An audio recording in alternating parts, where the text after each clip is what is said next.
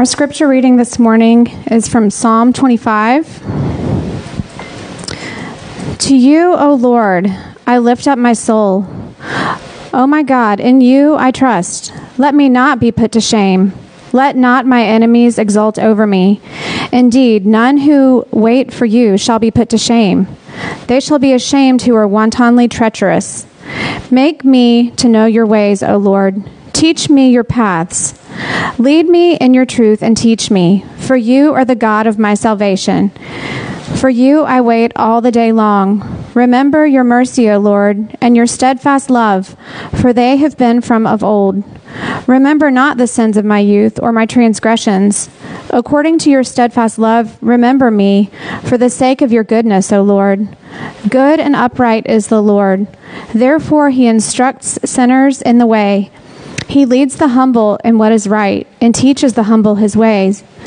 All the paths of the Lord are steadfast love and faithfulness for those who keep his covenant and his testimonies. For your name's sake, O Lord, pardon my guilt, for it is great. Who is the man who fears the Lord? Him will he instruct in the way that he should choose. His soul shall abide in well-being, and his offspring shall inherit the land. The friendship of the Lord is for those who fear him, and he makes known to them his covenant. My eyes are ever toward the Lord, for he will pluck my feet out of the net. Turn to me and be gracious to me, for I am lonely and afflicted. The troubles of my heart are enlarged. Bring me out of my distress. Consider my affliction and my trouble, and forgive all my sins. Consider how many are my foes, and with what violent hatred they hate me. O guard my soul and deliver me. Let me not be put to shame, for I take refuge in you. May integrity and uprightness preserve me, for I wait for you.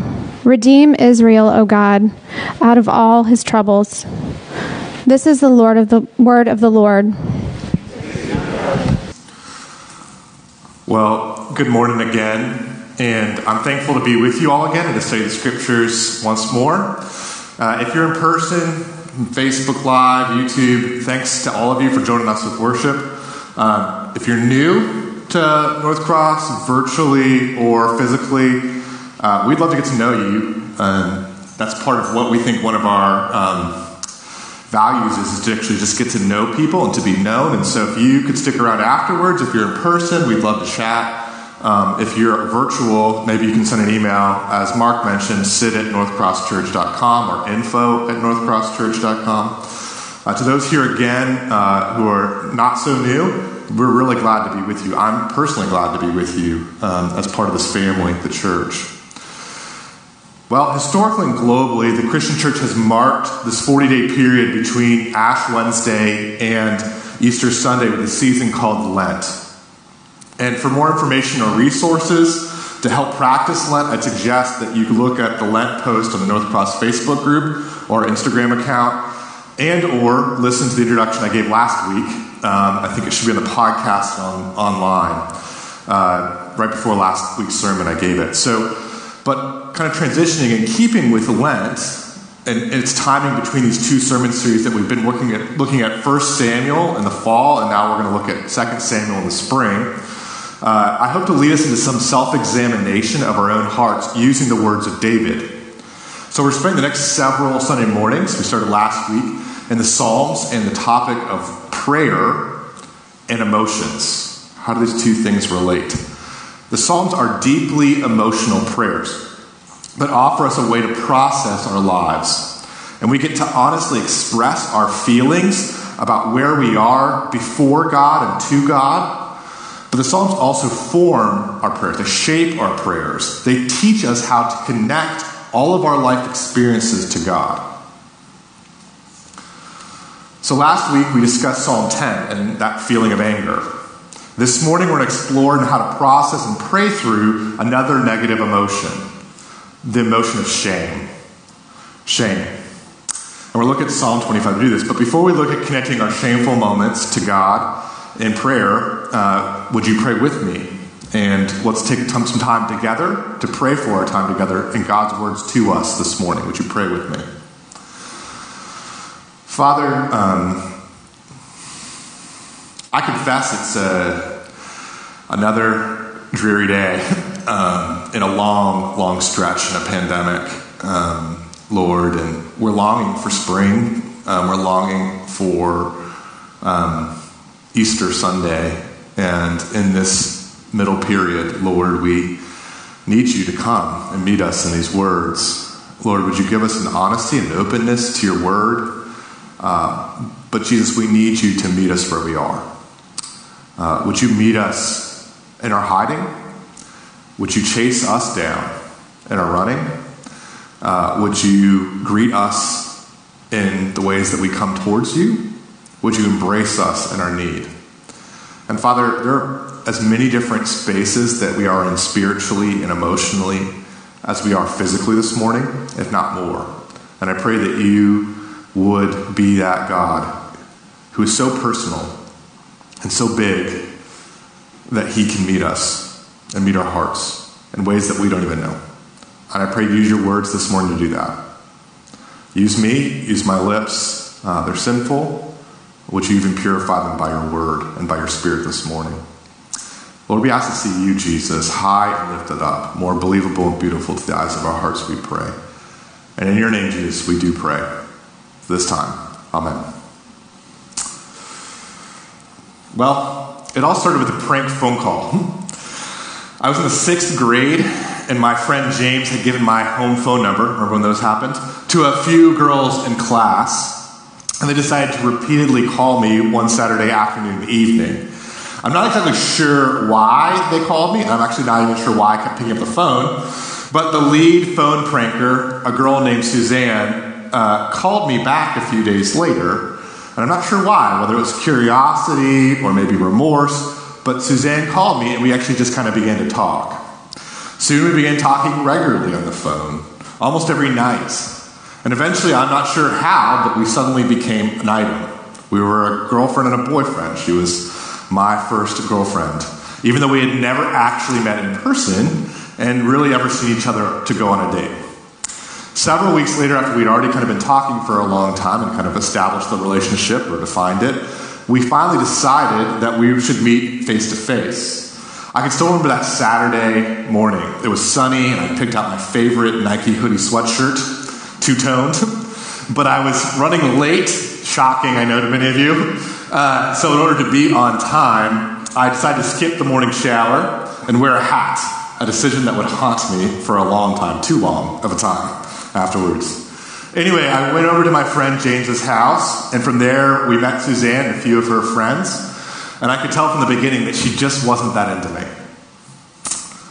Looking back on that moment, I can guess that maybe our phone relationship was some sort of novelty that Suzanne was getting tired of or bored of, but at the same time, I was sure that Suzanne didn't like the look of me. That there was something she saw about me that she didn't like, that didn't feel good enough to date. And so not surprisingly, we broke up a few days later. Yes, she dumped me, and I felt like I was just going to shrivel up and die. Simply, I felt put to shame. You see, when Suzanne looked at me, when she looked over me and dismissed me, then dumped me, all of my 6th grade insecurities were suddenly confirmed.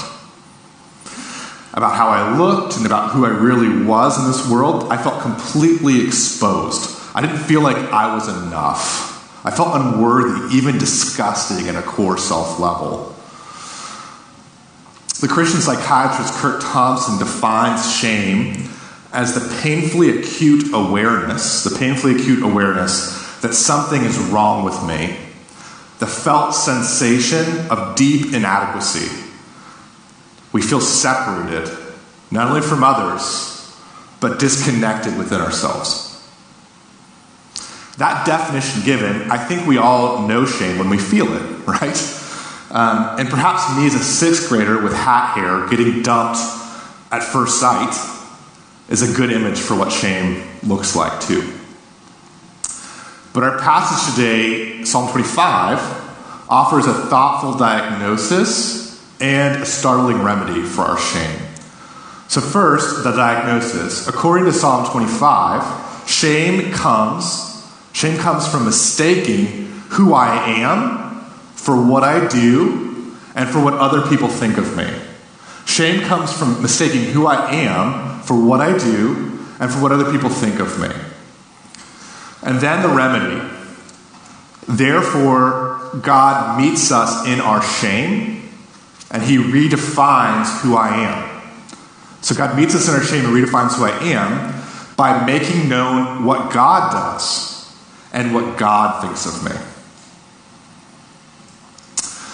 So in Psalm 25, which is an acrostic, which is a fancy way of saying it's kind of each letter of the alphabet in order at the beginning of each verse, I counted 13 petitions. 13 pleas to the Lord, 13 times where David the psalmist asked the Lord for something. And the themes of these petitions can kind of be grouped into four topics roughly.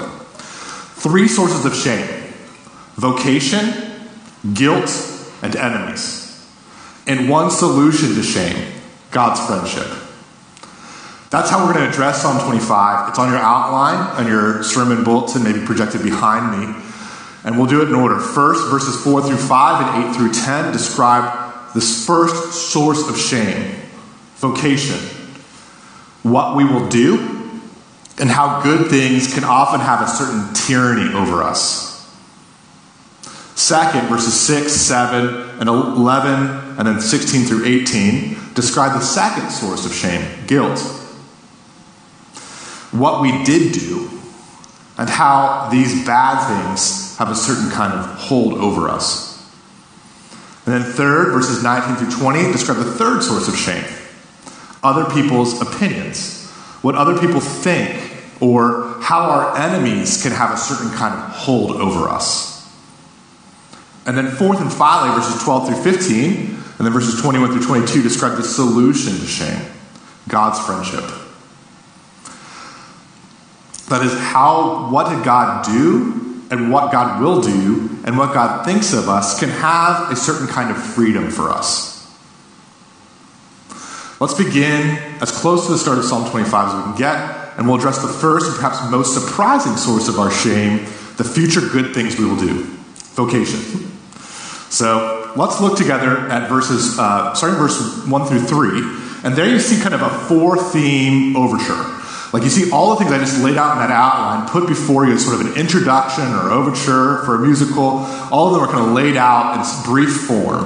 But then you kind of, the passage takes a turn in verses 4 and 5, and again in verses 8 through 10, where David, the psalmist, asked the Lord God to know God's ways. Okay? He asks for his ways or paths. David wants guidance, right? He wants to know what to do, what he will do. He's asking for what we might call vocation, vocational discernment. But David's petitions for future guidance have this kind of peculiar, particular flavor to them, right? Like, he wants to know God's truth, verse 5, what is right, verse 9, and God's steadfast love and faithfulness, verse 10. To paraphrase one commentator, the psalmist's prayers are meant to shape our future desires away from asking God to read God's mind, to know exactly what's next for me. So he's trying to push us away from asking to read God's mind and to know exactly what's next for me. Instead, David is asking not to read God's mind. The psalmist David is asking for God's mind. David wants God's wisdom. He wants God's truth. He wants God's peace. He wants God's character. Like all of us, of course, David is a human being and he wants to know what's coming. He wants to know what's around the next corner, the work, the place, the people, the problems, the fun. But David would prefer, and he's teaching us to actually ask for the ability to handle whatever's next. With the most wisdom and truth. With the best peace and character. That is God's peace and God's character. In short, verses 4 through 5 and 8 through 10 challenge us about what we want. They challenge us, or maybe kind of challenge us about what we just think we want. And here's the deal. So many of us feel so oppressed, so ashamed by the pressure of the many, many good things we ought to be doing, that we want to do. Who we are quickly gets wrapped up in what we will do. We mistake our identities for our vocations. Who we are for what we will do. We hear the footsteps of that future somebody, that future me, right? I don't want to miss out on what will happen. And so therefore I fill my schedule, just in case, you know. Or we refuse to stop and rest. You know, I just can't fall behind in this life. I can't be, my family cannot be just average. We don't want to be passed by. We don't want to be unamazing. Mark Manson, the author, not the psycho killer, Mark Manson calls this insecure, desperate feeling of shame the tyranny of exceptionalism. The tyranny of exceptionalism. The tyranny of exceptionalism comes from the fact, and let's just be really honest, that most of us are actually pretty average or below average at just about everything. Okay, statistically, that just bears out, right? Except for one or two things that we're above average or maybe even way above average. Why? Because hours upon hours, we have done that one thing. It's a job, it's studying, it's a sport, it's a hobby. We're good at that because we put lots of hours into it.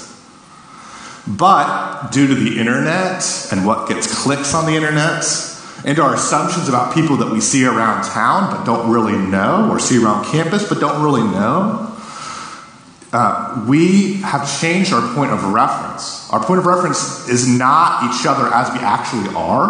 Our point of comparison is the exceptional, the 99.999 percentile, the truly extraordinary, the best of the best, the worst of the worst, the greatest physical feats, the funniest jokes, the most upsetting news, the scariest threats, non-stop. We know our insides, but we judge our insides by celebrities' outsides, right? Or even just the lives around us that seem to be working the best, those particular parts of them. And we know our secret faults and that we're quite average most of the time. But a simple Google search shows us thousands of people without those same problems. And so online or in social situations where our status is on the line, we feel the need to be more extreme, more radical, more self-assured to get noticed, or even just to matter. Constantly needing to grow and to justify and to prove ourselves. But listen to what God's wisdom, what God's truth, His gospel tells us. Anthony Bradley does this in a beautiful way, and I'm just going to quote him here. If you're united to Jesus Christ by faith, you're beyond adequate. You cannot be more successful, more awesome, more amazing than you already are right now today. It's impossible for you to be more successful, accomplished, strong, and equipped by the Father and the Son and the Holy Spirit than you are right now by your union in Christ. It's impossibly better than that. Don't worry. Today you are free to make it your ambition to live a quiet life, to work with your hands, to mind your own business, and to love yourself or to lose yourself in loving God and loving neighbor because you are beyond enough. You can let all that anxiety and all that perfectionism go because it was nailed to the cross of Christ permanently, and it's over. Yes, please, you can do good, but the good you do does not have to be amazing. If what you will do is a have to have, you will feel shame about who you are right now.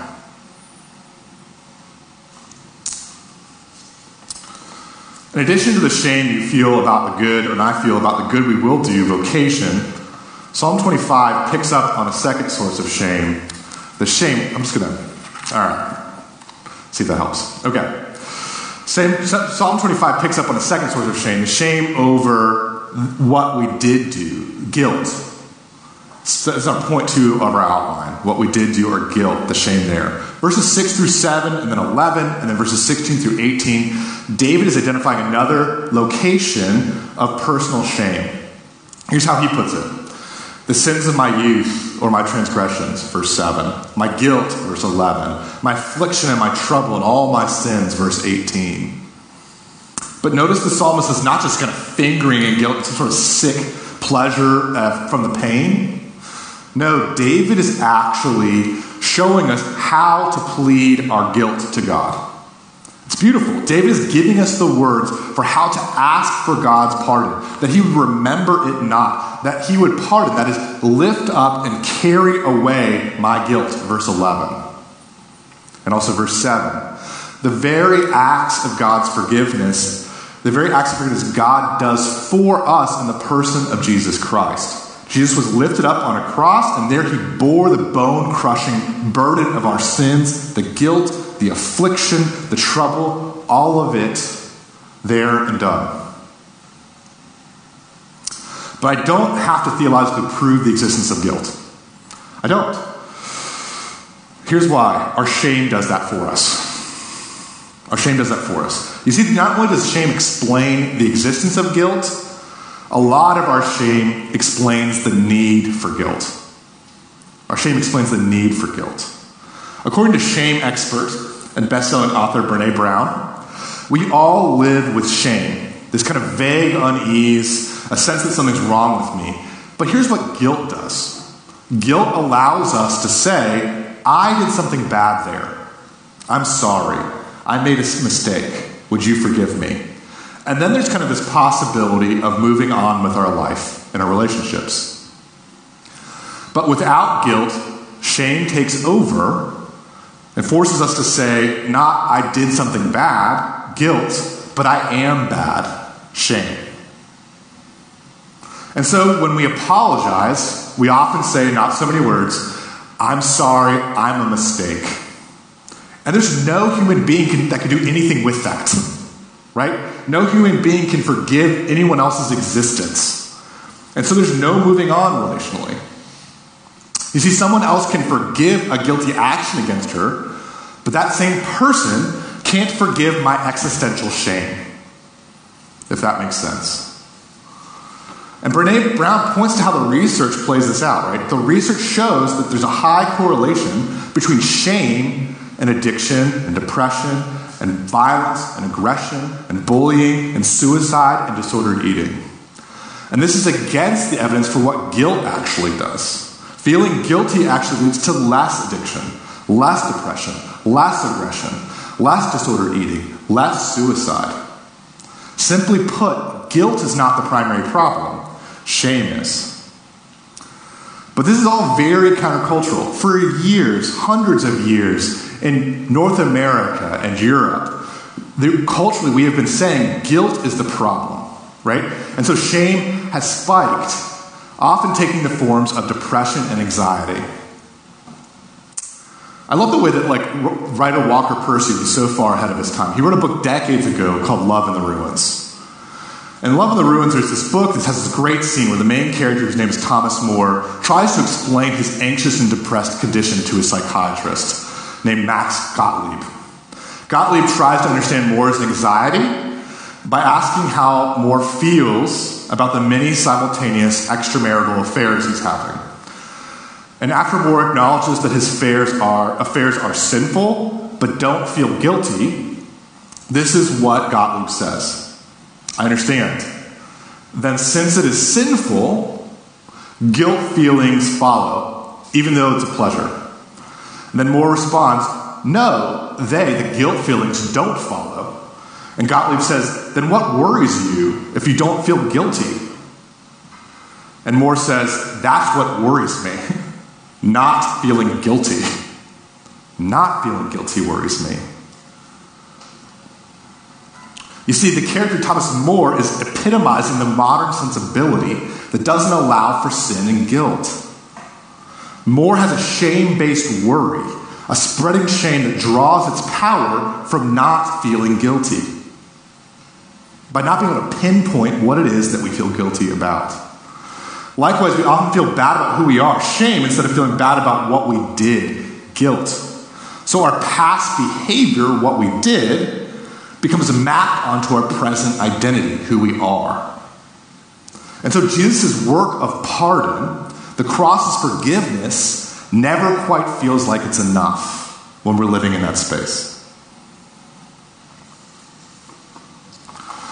But Psalm 25 not only points to what we will do, vocation, what we did do, guilt, as sources of shame.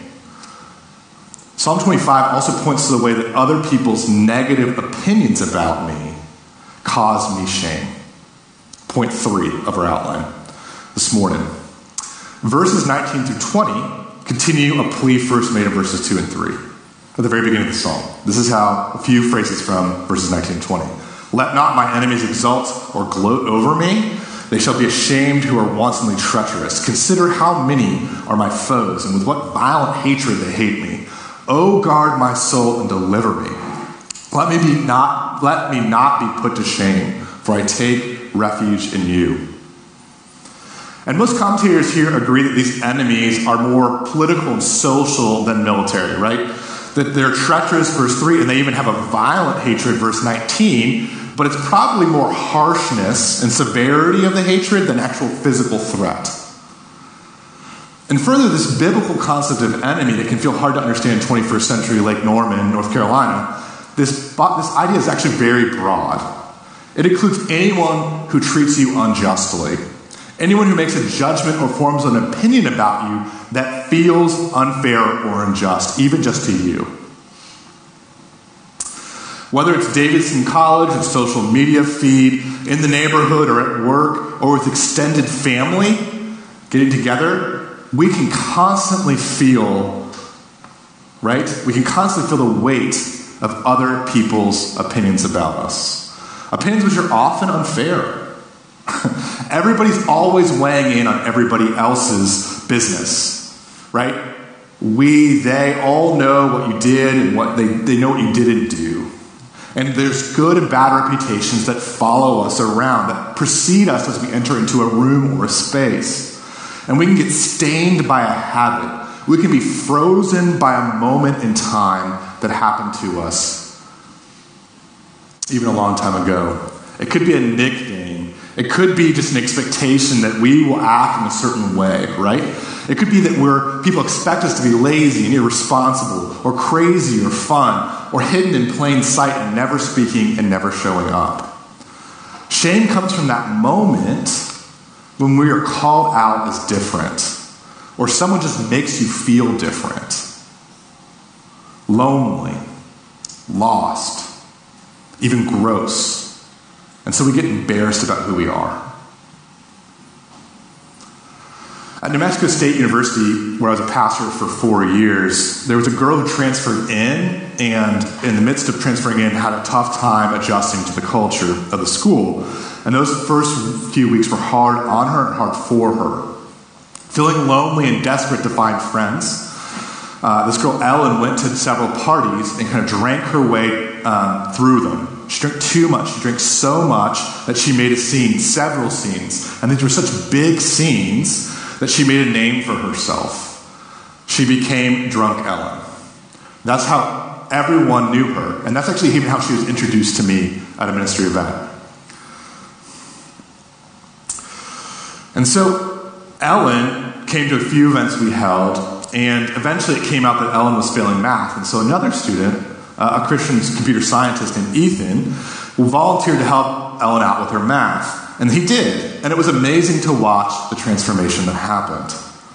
Ethan didn't know anything about quote-unquote Drunk Ellen and her reputation. Everyone seemed to kind of wrongly think she was dumb because of that nickname. But Ethan treated her so politely and with such dignity, and week in and week out, he just sat with her. And he helped her. And she began to change.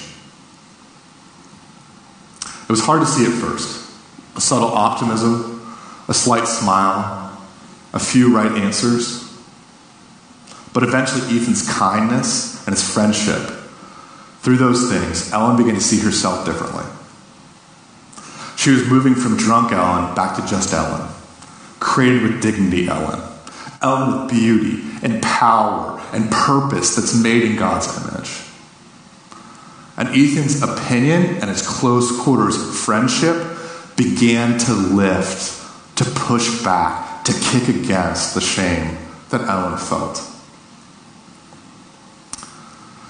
And what Ethan's friendship did to Ellen's shame is a dim picture of the freedom of God's faithful friendship, the solution to our shame. And the fourth and final point this morning. I know we're feeling really full. That's a lot. Covered a lot of territory. But I've saved the best for last. So verses 12 through 15 describe the friendship of the Lord. And verses 21 through 22 describe how we experience the friendship of the Lord. The friendship of the Lord is taken in by eagerly listening and sometimes tensely waiting for it. Here's the deal. Our shame from kind of the fearful pressures of the good things we'll do, our shame from the guilty weight of the bad things we did, our shame from the mean things that were done or said to us, all this shame cannot be moved by what we do, right? Even what we did do or what we will do cannot move the shame. I love the way that the writer Frederick Buechner kind of puts it. This is a loose quote. It's about as hard to absolve yourself of your own shame as it is to sit in your own lap. It's about as hard to absolve yourself of your own shame as it is to sit in your own lap. Think about that for a while. That is, it's impossible, is what he's trying to say. It's impossible to melt the shame from what you did, past tense, and what you're going to do, future tense, by what you do, present tense. Okay? We need someone else's actions. We need Jesus to show up. We need to know that Jesus was put to shame, that his enemies exalted over him, so that we know this, that none who wait for God will be ashamed. Jesus, who endured the cross, despising the shame for people like us. The God who chose the foolish things of the world to shame the wise. God chose the weak things of the world to shame the strong. God promises an upside-down, holy rejoicing in foolishness and weakness. The promises well-being and inheritance to those because he made such a spectacle of shame on Christ's cross.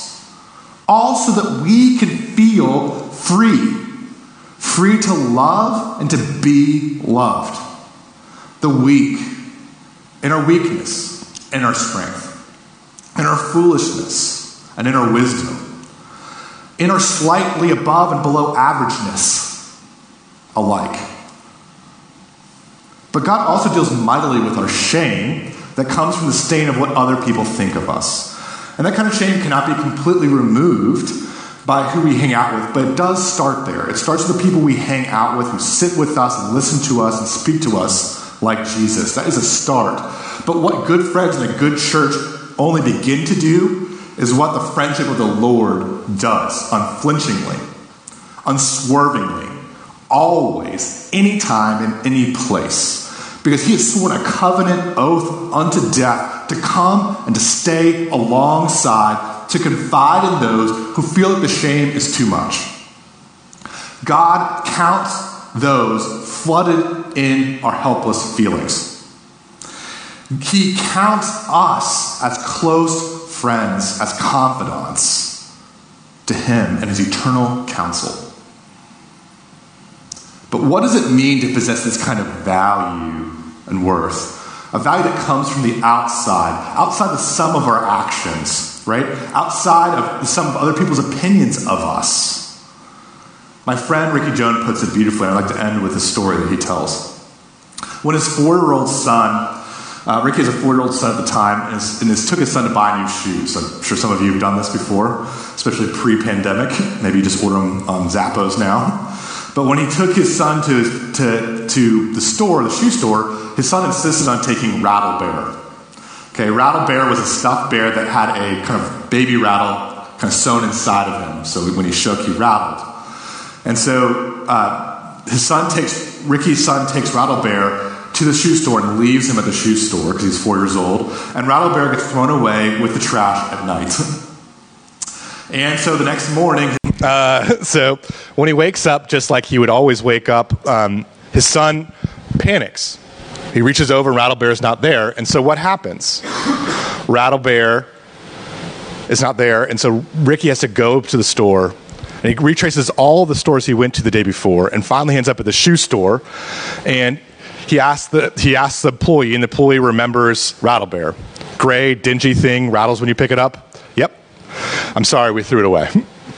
And so Ricky finds himself in that situation that happens in every mall in America. There's a dumpster outside, and usually it's shared with a Subway sandwich shop. And so Ricky is inside the dumpster, knee-deep, chest-deep, in trash, and he is lifting up and moving trash bags and pouring out trash bags, and it's 110 degrees, and he's clawing through spoiled Subway sandwich items, lettuce and tomatoes and nastiness, until he finally finds Rattlebear.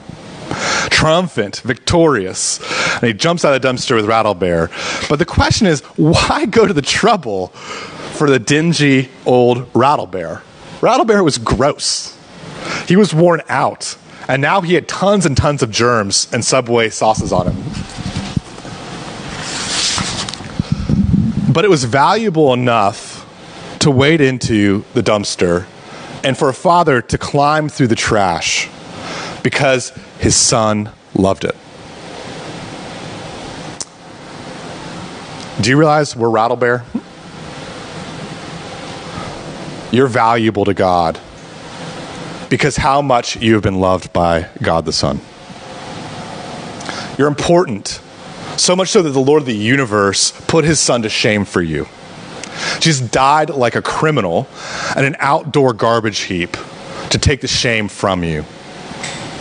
And that's a value that can't be lost no matter what you do, no matter what other people think of you. You can smell like Subway sandwiches. You can have hat hair on your first real date. You can be busily average. You can feel sorry for not feeling sorry. You can feel stuck in a nickname you hate. But I want you to know today that God can love you. He sees you as you really are, naked and ashamed. And as you trust in that love of God, he rears back and he shouts loud, he shouts it out, you are worth it. Worth every particle of physics, every raindrop, every spatter of blood on those 2x10 planks of a cross, worth every shame-singed tear I ever cried, thus says the Lord. And by God, by Jesus' life and death and resurrection, God shouts in a really loud and uncomfortably sincere voice. He shouts, you are worth it. And I do it all over again. Would you pray with me once more? Father, thank you for these words, and thank you for the way that you deal with our shame. Grow us. Grow us in our faith, and even as we feel some things that are hard to feel, would we feel your love? Would we know your love? Thank you for dying on a cross and rising from a grave for us. In your name, Jesus, we pray. Amen.